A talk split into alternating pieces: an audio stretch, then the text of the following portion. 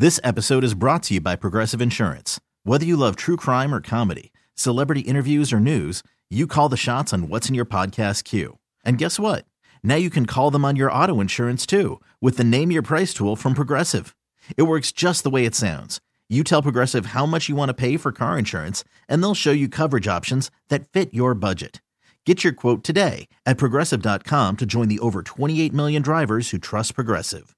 Progressive Casualty Insurance Company and Affiliates. Price and coverage match limited by state law. I got some news on who our Falcons are meeting with. Stay right there. Right now, let's talk to Jason Longshore. He is the analyst for our Atlanta United Club. We uh, had a nice draw over the weekend New York City FC, NYCFC, as we like to say. And Jason, um, first and foremost, you know, listen, I like to win. I said this before you came on, but under the circumstances, I'll take a draw any day of the week with, against these guys. Yeah, look, it's a tough place to get three points out of. And what I was looking for was the level of performance. You know, I mean, of course, you'll take a lucky three points wherever you can find it.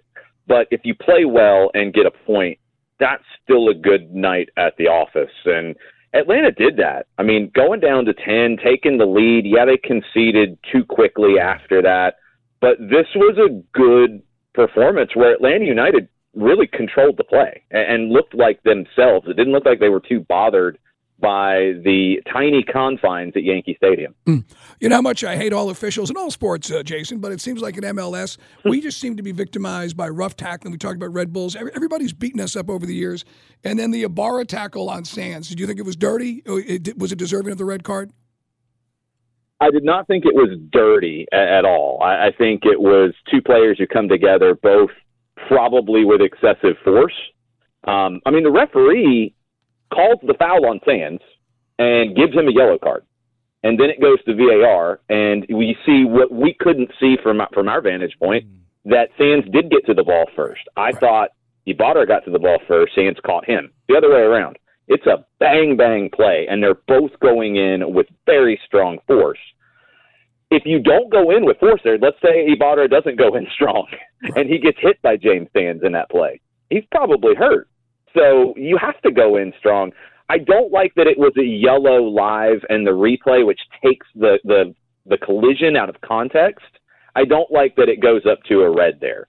Can you justify it when you want to look at the rule book and, and look at the contact? Yeah, you can. It's not going to get overturned. Mm. But I don't like that it was a yellow on the field going the other way, and then the replay takes it up to a red. And don't even get me started on Gabe Segal trucking Brad Guzan for the second week in a row. Right. I thought goalkeepers were supposed to get a little extra protection, and that's how it works in this game.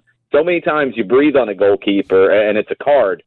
Back to back weeks, Guzan's been hit by an attacking player without a card being shown. I don't even think the ref wanted to call a foul in this case. Mm. Brad finished the match, but that adds up over time. And this is a guy coming back off of an injury, and he's getting zero protection from referees. I just want consistency. That's all. Right. Brad declined to comment after the game about what you're discussing. Um, obviously, he thought it was dirty. We know Brad well enough. He, he's going to keep it, you know, above above board. But I, I just thought I, I, agree with yeah, you. Yeah, no, I don't know. One thing I would say, I'd, I'd lean back a little bit on saying it was dirty. Okay. I don't know if Segal's intention was to injure him. That's where I would say it's dirty. Mm. But it's reckless, and he's out of control, and he's not trying to let up at all, charging into the goalkeeper. So it, it doesn't have to be dirty with bad intent to get a card, even a red. That and that, that in that sense. case, to me, that's what it should have been. That was that was incredibly reckless to a player who can't protect himself in that situation. We are uh, hmm. four one and two this season, by the way. Now off to a great start, by the way, right. for Atlanta United.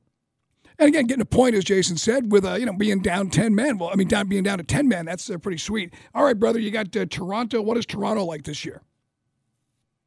This is a Toronto team. We've seen them so far this year. They have been missing quite a few guys due to injury. Adama Diomande Lorenzo Insigne, both have not been available lately. So is that going to change this week? I don't know. I mean, maybe they'll be available off the bench. They do still have Federico Bernardeschi, who is one of the most talented players in the league. His left foot is just brilliant. And Atlanta's going to have to deal with him. It feels like we always get into weird games up at BMO Field where, I mean, if you remember the game where there was basically a penalty tacked on at the end for Pity Martinez, and he put it over the bar that would have equalized that one. This is a game that Atlanta needs to go and, and can win.